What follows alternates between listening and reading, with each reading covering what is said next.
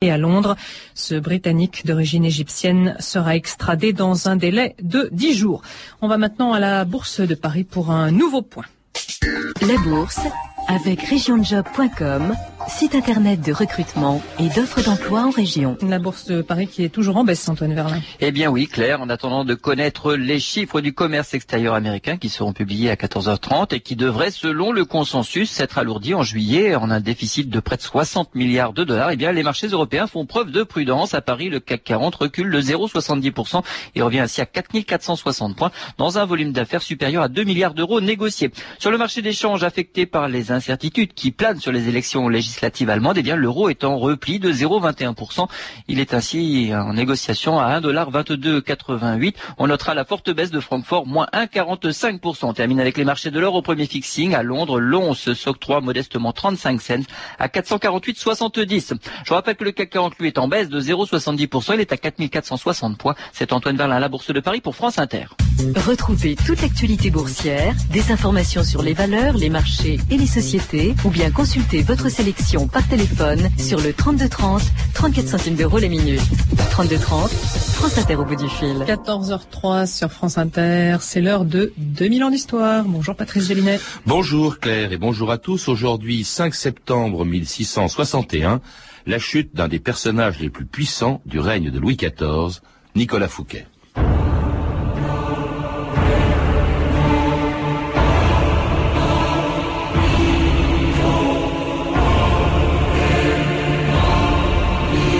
Ne montera-t-il pas Devise de Nicolas Fouquet.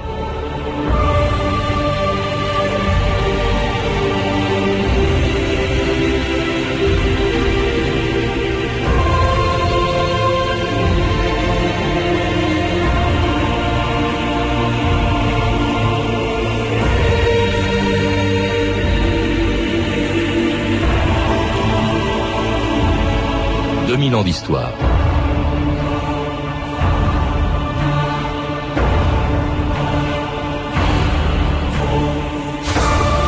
Parce que leur nom en patois de l'Ouest signifie l'écureuil, les Fouquets en avaient mis sur leurs armoiries, en y ajoutant une devise qui devait faire la gloire et le malheur du plus célèbre d'entre eux, Quo non ascendet, jusqu'où ne montera-t-il pas? En devenant surintendant des finances de Louis XIV, Nicolas Fouquet était en effet monté si haut qu'il était l'homme le plus puissant de France après Mazarin.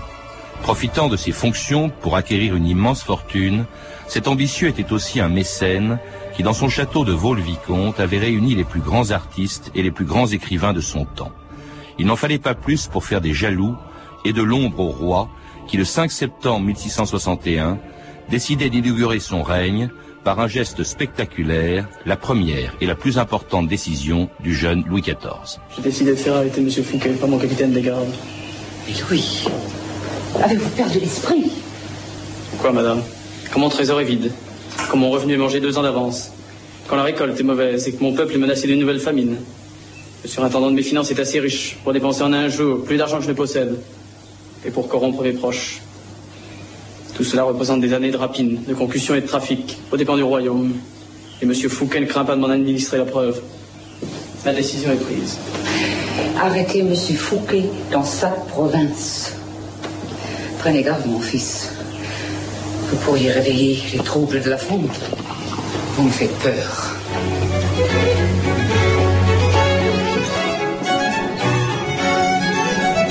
Et il y avait de quoi avoir peur, en effet. Jean-Christian Petit-Fils, bonjour. Bonjour. Alors, compte tenu du pouvoir absolu dont disposait Louis XIV, on imagine mal aujourd'hui qu'il ait pu avoir peur d'arrêter son surintendant des, des finances, mais on était, vous le rappelez, dans un livre en 1661, c'est-à-dire au tout début du règne de Louis XIV, à une époque où Fouquet était en effet l'homme le plus puissant de France, peut-être même plus puissant que le roi lui-même. Oui, certainement. Bon, le roi est tout jeune, il a, il a 23 ans, Mazarin est, mort quelques mois auparavant, et Fouquet euh, détient des charges considérables au, au sein de l'État. Il est procureur général du Parlement de Paris, surintendant des finances et membre euh, du Conseil du roi, c'est-à-dire ministre d'État. Mais en plus, il est à la tête d'un réseau, d'un clan, on pourrait dire le, réseau de l'écureuil. C'est vraiment, euh, il a des parlementaires, des intendants, des maréchaux, des financiers qui lui ont fait allégeance, avec parfois euh, même des, des, lettres de fidélité et d'allégeance extrêmement troublantes. L'historien Marc Bloch avait été euh, tout à fait sidéré de, de découvrir des, des, lettres mmh. quasi féodales, d'engagement quasi féodaux à l'égard de Fouquet, disant je jure de, de, de fidélité à l'égard de, de Monsieur le procureur général, je m'engage à suivre tous les ordres qui me qui pourra me donner, etc. Donc ce qui montre qu'on est dans un système de, clientèle. Euh, la, France n'est pas encore véritablement institutionnalisée et, les institutions monarchiques sont pas bien établies. Et donc ce type de, pouvoir est très dangereux. Alors celui que l'on retient, ce pouvoir que l'on retient, c'est surintendant du roi. C'est quoi à l'époque de, Louis XIV C'est une espèce de ministre des Finances ah, voilà, On peut dire ça, mais enfin, le surintendant des Finances, c'est même beaucoup plus que ça. C'est à la fois euh, le pourvoyeur de, de fonds, donc ça c'est très très important parce qu'il faut trouver les, les, financiers, c'est euh, l'ordonnateur euh, des, des, des, finances, des, des dépenses de l'État. Et puis, il, a un rôle un peu particulier de courtier, euh, de, de, de, relation avec sa propre clientèle de, de, financiers. Tout ça dans, dans, dans un, un, système déplorable, un état déplorable des, finances. Est-ce que les finances sont, sont vraiment l'État est pratiquement ruiné. On est au lendemain de la fronde et, et, et, vraiment on l'entendait dans cet extrait de, de film qu'on entend il y a quelques instants, la France est dans un état terrible sur le plan financier. Euh, ça, ça, remonte beaucoup plus loin. Ça remonte en fait à 1635, à l'entrée de la France en guerre contre l'Espagne et contre l'Empire. La France est en paix euh, avec l'Empire en 1648, euh, traité de, de, Westphalie, mais par contre, le, la guerre se prolonge jusqu'en 1659 euh, avec l'Espagne. Et la France est véritablement ruinée. Et les dépenses militaires grèvent le budget dans des proportions gigantesques on est passé d'un budget de 40 millions de livres en 1635 à 200 millions l'année suivante, et on est resté dans les mêmes eaux à ce moment-là. Donc il faut accroître la fiscalité, il faut emprunter, et euh, évidemment emprunter à des taux euh, usuraires. Alors tout ça ne va pas empêcher le surintendant des finances d'accumuler une immense fortune, au point d'ailleurs de prêter à l'État des sommes considérables et de faire aussi des jaloux comme Colbert, qui quelque temps avant la mort de Mazarin met en garde le cardinal contre les ambitions de Fouquet. L'État doit personnellement à M. Fouquet la somme colossale de 5 millions. Il pourrait se croire autorisé à briguer la succession de votre éminence. Il la brigue déjà. On me l'a rapporté. Il a l'appui de la reine-mère. Jamais, depuis la maladie de son éminence, il n'y eut dans aucune cour plus d'intrigues et d'espérance. Et au cœur de ces intrigues, on retrouve toujours la main de M. Fouquet. À aucun moment, je ne vois Monsieur le surintendant même affecté d'avoir le moindre souci du bien public. Dans son entourage, il n'est question que de place à prendre, d'influence à acheter, de position à conquérir. Si M. Fouquet devient Premier ministre, eh bien, je ne réponds plus de rien. Et c'était un autre extrait de la prise du pouvoir par Louis XIV de Rossellini, euh, Colbert débinant euh, Fouquet euh, devant le cardinal qui était en train de mourir à ce moment-là. On est juste à la veille de sa mort en 661. Colbert, c'était le pire adversaire. Ce sera d'ailleurs celui qui va faire tomber Fouquet. Oui, alors c'est un intendant de, Mazarin, celui qui gère les affaires privées et euh, qui a un rôle de, de, de courtier euh, du côté de, Mazarin, euh, un homme très ambitieux lui aussi, qui voudrait la place de Fouquet. Et au moment de la mort de Mazarin, il se fera nommer intendant des finances, c'est-à-dire un, poste juste en dessous de surintendant des finances, et ce sera un poste d'observation qui lui permettra de découvrir euh, ou tout au moins de, subodorer certaines malversations et les dénoncer au roi. Alors justement, comment faisait l'État Parce que Fouquet s'est beaucoup enrichi aux dépens de l'État. Mais euh, comment faisait l'État Enfin, comment a-t-il fait justement pour pouvoir faire fortune un peu sur le dos de l'État dont il était, je répète, enfin vous l'avez dit, surintendant des finances, Jean-Christian Petit-Fils? Alors, en fait, il a, il jouait un rôle, un triple rôle. Il était à la fois euh, banquier de l'État, c'est-à-dire il empruntait à des taux, par exemple, 10%, puis il, représente, il reprêtait à l'État à 15%, donc il s'enrichissait au passage.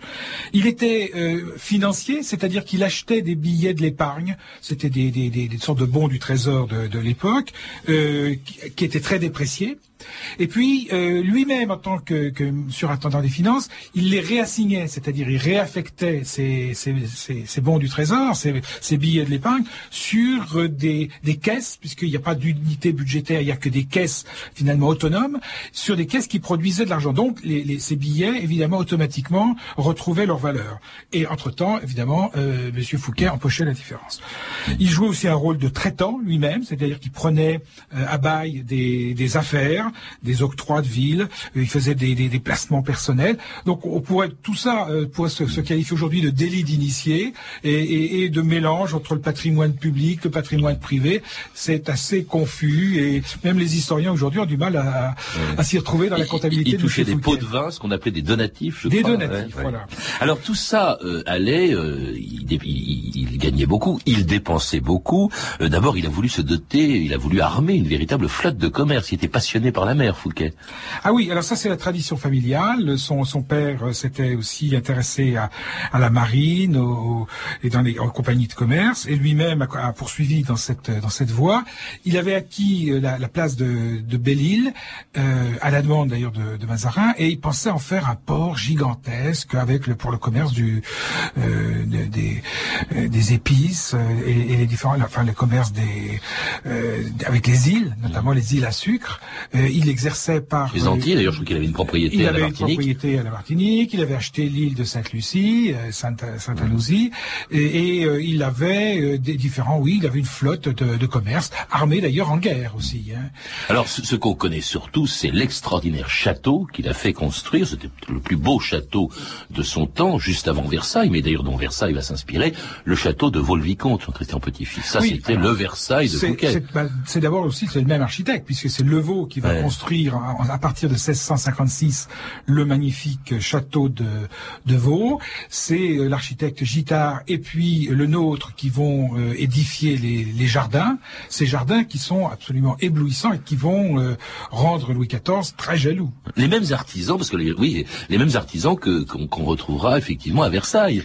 Au ah, fond, sûr, au fond, est-ce que c'est pas Fouquet et son château qui ont inspiré Louis XIV ah, Sans aucun doute, sans aucun ouais. doute. C'est Louis XIV va reprendre en fait toute l'équipe ancienne de, de, de Vaux à son service, le veau, le brun euh, et, et, et, le nôtre. Parce que c'était un mécène aussi, parce que Louis XIV va également faire venir à Versailles tous ceux qui venaient euh, à la cour, on peut dire, de, de Fouquet. Hein, les, les, tous les plus grands écrivains de l'époque euh, étaient protégés par Fouquet. Ah, voilà, Fouquet c'est un personnage très très curieux. C'est à la fois un homme d'argent, un homme d'ambition, un personnage flamboyant, mais aussi euh, un, un, grand amoureux un, et un mécène. On, on le voit dans son salon de, de Saint-Mandé, qui, qui est une sorte de prolongement de, de l'hôtel de Rambouillet.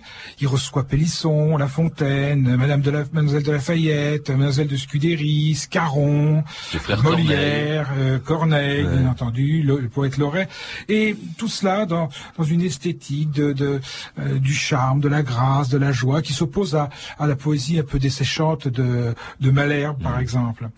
Donc là, il y a, y a vraiment une, une tradition euh, littéraire et Fouquet est un homme euh, tellement charmant que euh, des années après, euh, pendant durant son procès, eh bien les, les, les poètes, les écrivains, La Fontaine, la Dame de Sévigné, se, se, battront pour pour obtenir une atténuation de peine ou sa libération. Ce n'était pas tellement désintéressé parce qu'au fond, il, il s'achetait ainsi pas seulement, je parle pas seulement des écrivains ou des peintres ou des architectes, mais une véritable clientèle de, de courtisans fidèles. Vous l'écrivez, Jean-Christian Petit-Fils, en essayant même d'ailleurs après la mort de Mazarin de faire passer dans son camp la propre maîtresse de Louis XIV, Louise de la Vallière.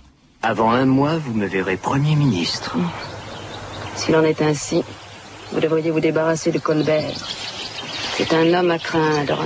Vous pensez vraiment que je dois m'inquiéter de ce petit bourgeois de Reims? C'est cette jeune personne, mademoiselle de la Vallière, qui va devenir importante. Évidemment, elle n'a pas l'habitude de l'argent.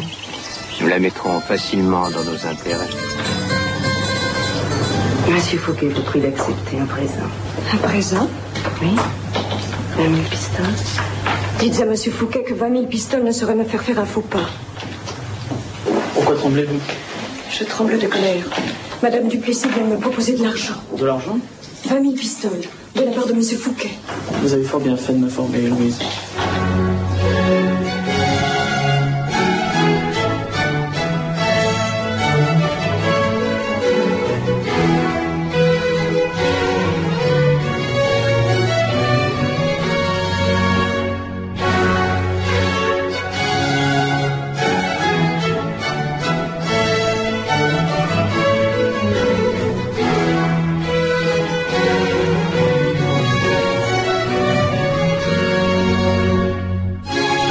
C'est un extrait du Ballet de la Nuit de Lully, Lully qui avait également composé, je crois, pour une fête à Vaux-le-Vicomte, qui avait composé pour Fouquet, euh, que l'on vient d'entendre essayer de corrompre euh, la maîtresse, Louise de la Vallière, la maîtresse de Louis XIV. Louis XIV l'apprend, évidemment, il est furieux. C'est comme ça, il achetait les gens, en fait, Fouquet. Tout à fait, tout à fait. Et le, le, Louis XIV dira qu'il avait acquis à peu près la moitié de sa cour, ce qui montre encore une fois euh, le danger que représentait Fouquet pour Louis XIV. C'était un véritable clan ou réseau. Hein. Même la reine, ah, la reine mère, la mère de, de Louis XIV, Anne, d'Autriche. Oui. Anne d'Autriche recevait des, des, fonds secrets de, de, la part de Fouquet. Et pendant très longtemps, Anne d'Autriche va être un obstacle euh, pour euh, Louis XIV, va empêcher en fait la, la, la disgrâce du, du surintendant. Euh, et il faudra une, une, une, une, erreur, une énorme erreur de, de Fouquet qui veut se faire bien voir du roi et qui va révéler à Louis XIV que il a donné 200 000 livres pour la construction euh, de, euh, du Val-de-Grâce en secret euh, et pour, pour bien montrer qu'il il cherche les, les, à bien s'entendre avec le roi. Louis XIV va profiter de cette révélation pour le révéler à, à Anne d'Autriche et à ce moment-là, Anne d'Autriche va, va, laisser tomber. Oui, parce qu'il commet pas mal d'erreurs alors qu'il est, il est, très prudent. vous révélez aussi, Jean-Christian Petit-Fils, ce qu'on appelait le projet, ou d'autres l'ont appelé le complot de Saint-Mandé. Saint-Mandé, il faut le rappeler, c'était une autre, une autre des propriétés, des multiples propriétés de Fouquet, la plus belle étant Vaux-le-Vicomte, mais il y avait à Saint-Mandé. Et ça, c'est en 1857, et donc avant la mort de Mazarin, euh, et avant la disgrâce de Fouquet, bien sûr.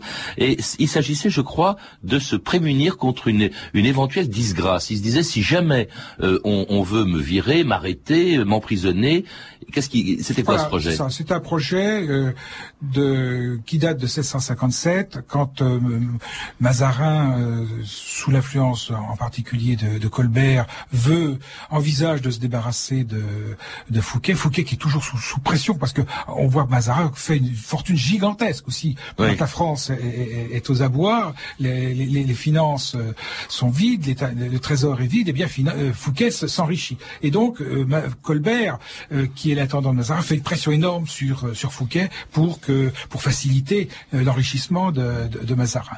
Et il arrive un moment où Fouquet ne, parvient plus. Donc il y a des moments où euh, Mazarin veut se débarrasser de, de, de Fouquet, considérant qu'il n'est pas suffisamment docile.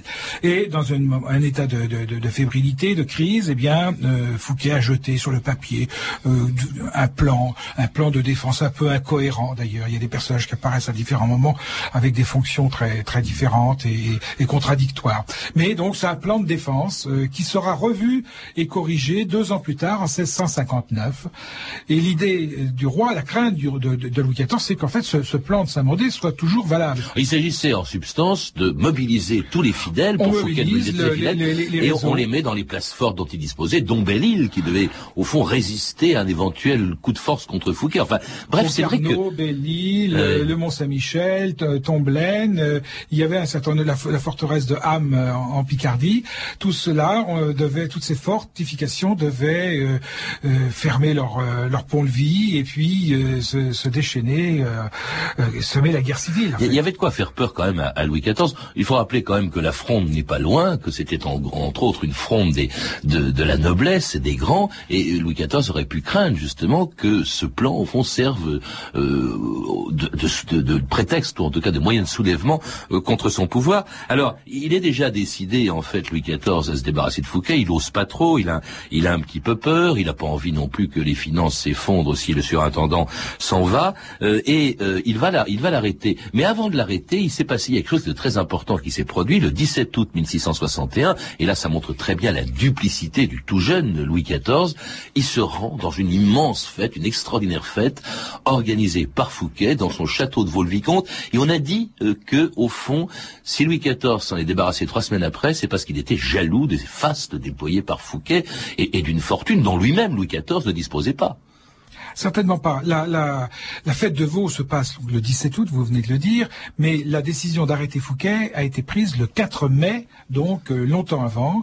Le 4 mai, c'est sous l'instigation de Colbert, Louis XIV décide de se débarrasser de, de Fouquet, du surintendant. Le 15 juin, aux environs du 15 juin, euh, grâce à des informations montrant que euh, Fouquet continue de fortifier la place forte de Belle-Île, de la fortifier secrètement pour en faire à la fois une base navale, comme je l'ai dit, et en même temps une place de sûreté, euh, Louis XIV décide de le, de le faire enfermer et de lui faire faire son procès avec tous les financiers qui à sa suite. Donc on est euh, le 4 mai, le 15 juin, on est bien bien avant euh, cette fête du 17 août où en effet le roi a été ébloui. Mais c'était pas la première fois qu'il venait à Vaux. Il était déjà venu en 1659, il y était revenu l'année suivante avec la reine en 1660. Donc il connaît Vaux. Il a été quand même ébloui, euh, fasciné par, pas tellement par le, château, par les jardins, parce que euh, les jardins de Versailles n'existent pas. les jardins des Tuileries, c'est quelque chose de, de dérisoire, ou de Saint-Germain. Là, c'est la fascination de l'eau, des eaux, des, eaux jaillissantes, cascadantes, euh, tout ce qu'on retrouvera à Versailles. Mais en même temps, il se dit, je, vais, faire ça bah, un peu plus tard. Versailles n'existe pas. Enfin, c'est un tout petit château encore. Mais quand même, hein, par exemple, vous le dites, en sortant de cette cette fête, il parle à sa mère, Anne d'Autriche, et il dit est-ce que nous ne ferons pas rendre gorge à ces gens-là? Il est furieux contre ces gens d'argent qui possèdent, il faut bien le dire, qui possèdent l'État, euh, l'État qui est débiteur vis-à-vis d'eux. C'est quand même aussi euh, Fouquet, il incarne parce que il appartient à la noblesse de robe. Enfin, il est plutôt il est fils de, la très grande bourgeoisie. C'est pas un aristocrate d'épée, mais il incarne toute euh, une population de, de grands financiers, de gens très riches qui tiennent l'État en main en fait. Oui, absolument. En tout cas, il, fallait s'en débarrasser. C'est ce qui va être fait justement. Euh, Louis, XIV se garde bien de, de, laisser montrer ses intentions à Fouquet. Il était vrai que l'arrestation de l'homme le plus puissant de France était une opération euh, risquée et qu'il ne pouvait être confié qu'à un homme sûr et pas n'importe lequel, le plus célèbre mousquetaire de l'histoire. Monsieur d'Artagnan, la mission que je vais vous confier devra être tenue secrète jusqu'à ce que vous l'ayez menée à son terme. Ensuite, au contraire, je souhaite qu'on lui donne le plus d'éclat possible. Arrêtez M. Fouquet quand il sortira du conseil. M. Colbert vous donnera le détail de mes instructions. À vos revoir, M. D'Artagnan. Voici les ordres écrits signés de Sa Majesté.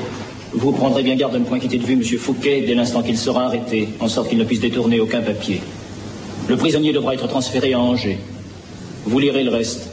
Bien, monsieur l'intendant, vous pourrez assurer le roi que ces ordres seront ponctuellement exécutés.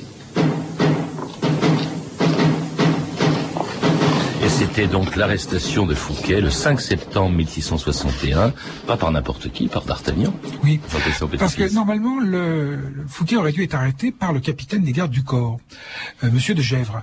Mais il se trouve que Monsieur de Gesvres était un pensionné de Fouquet.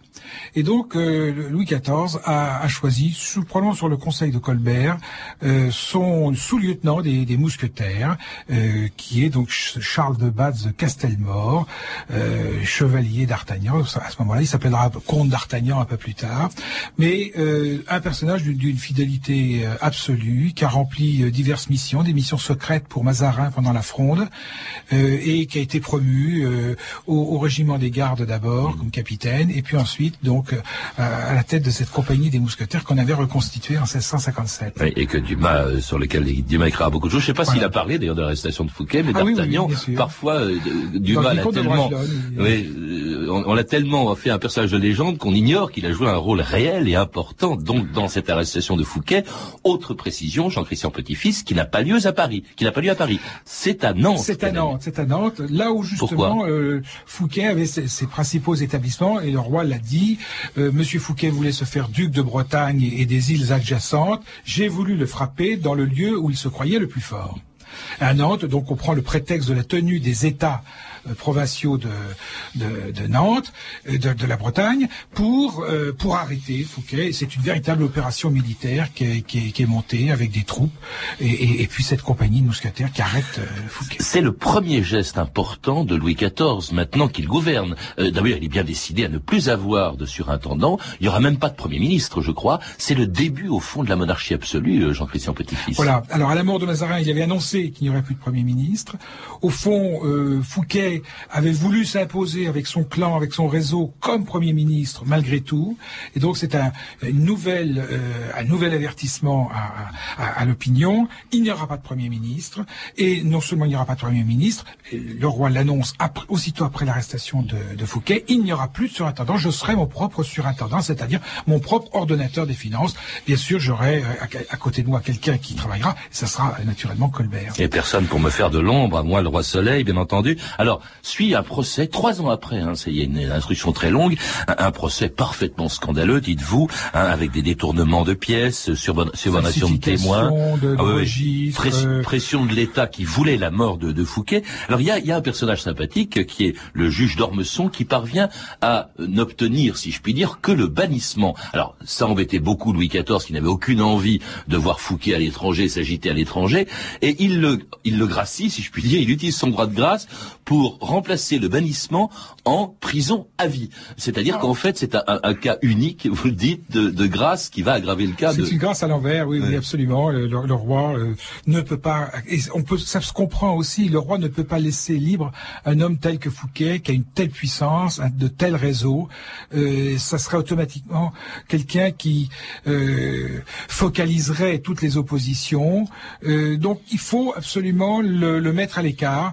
Le, le, ce qui est assez choquant, c'est qu'évidemment, là, il a connu une véritable prison, et une prison très dure, en tout cas au début, euh, à, la, à, la, forteresse de Pignerol, au donjon de Pignerol, donc qui est une petite place forte française dans l'Italie du Nord, où il est resté jusqu'en 1680. Il est parti en 1665, et jusqu'à sa mort en 1680, il est resté à Pignerol. Au secret, pratiquement, à tel point qu'on a cru que c'était lui l'homme de euh, masque de fer, pardon. Voilà, oui. Alors c'est c'est une c'est une légende. Là, il est il est il est mort euh, le 23 mars 1680. Il y a absolument aucun doute là-dessus. À la fin, d'ailleurs, Louis XIV avait atténué la, rigueur de son emprisonnement et il avait pu revoir ses enfants, revoir sa femme, et on avait on disait qu'il peut-être il aurait été libéré. Quelle déchéance pour l'homme dont la devise était jusqu'où ne montra-t-il pas? Il monte très haut, il dégringole, il passe les 20 dernières années de sa vie en, prison et avec une réputation euh, encore sulfureuse. Vous le réhabilitez un peu dans votre livre, Jean-Christian Petit-Fils. Il n'était pas euh, aussi corrompu que cela. Euh, non, je pense que c'est un personnage, encore une fois, multiple, et très difficile à saisir, euh, mais qui fascine et qui fascine encore euh, aujourd'hui. Et un personnage que l'on retrouve dans votre livre, Fouquet, qui vient d'être réédité chez Perrin dans la collection Timpus. Vous êtes également l'auteur, Jean-Christian Petit-Fils, d'autres biographies dont on a beaucoup parlé. Vous êtes même venu à cette antenne nous en parler. Un Louis XIV qui a été publié en poche et Louis XVI également édité chez Perrin. Euh, à lire également un livre de Paul Morand qui a été réédité en 2002 chez Gallimard dans la collection Folio Histoire. C'est une histoire romancée de Fouquet, Fouquet ou le soleil offusqué. C'est un beau titre de Paul Morand, donc euh, chez Gallimard, collection Folio. Vous avez pu entendre des extraits de La prise du pouvoir par Louis XIV de Roberto Rossellini avec Jean-Marie Pat dans le rôle titre et Pierre Barra dans le rôle de Fouquet, est disponible en DVD chez MK2. Vous pouvez retrouver toutes ces références, vous le savez, en euh, contactant le service des relations auditeurs au 32 30, 34 centimes la minute ou en consultant le site de notre émission sur franceinter.com. C'était La chute de Fouquet, réalisée par la surintendante de Milan d'Histoire, la vicomtesse Comilac, et aux manettes, Philippe Duclos, Sandrine Laurent, à la documentation, Claire Tesser et Camille Poux-Jalaguier. Demain dans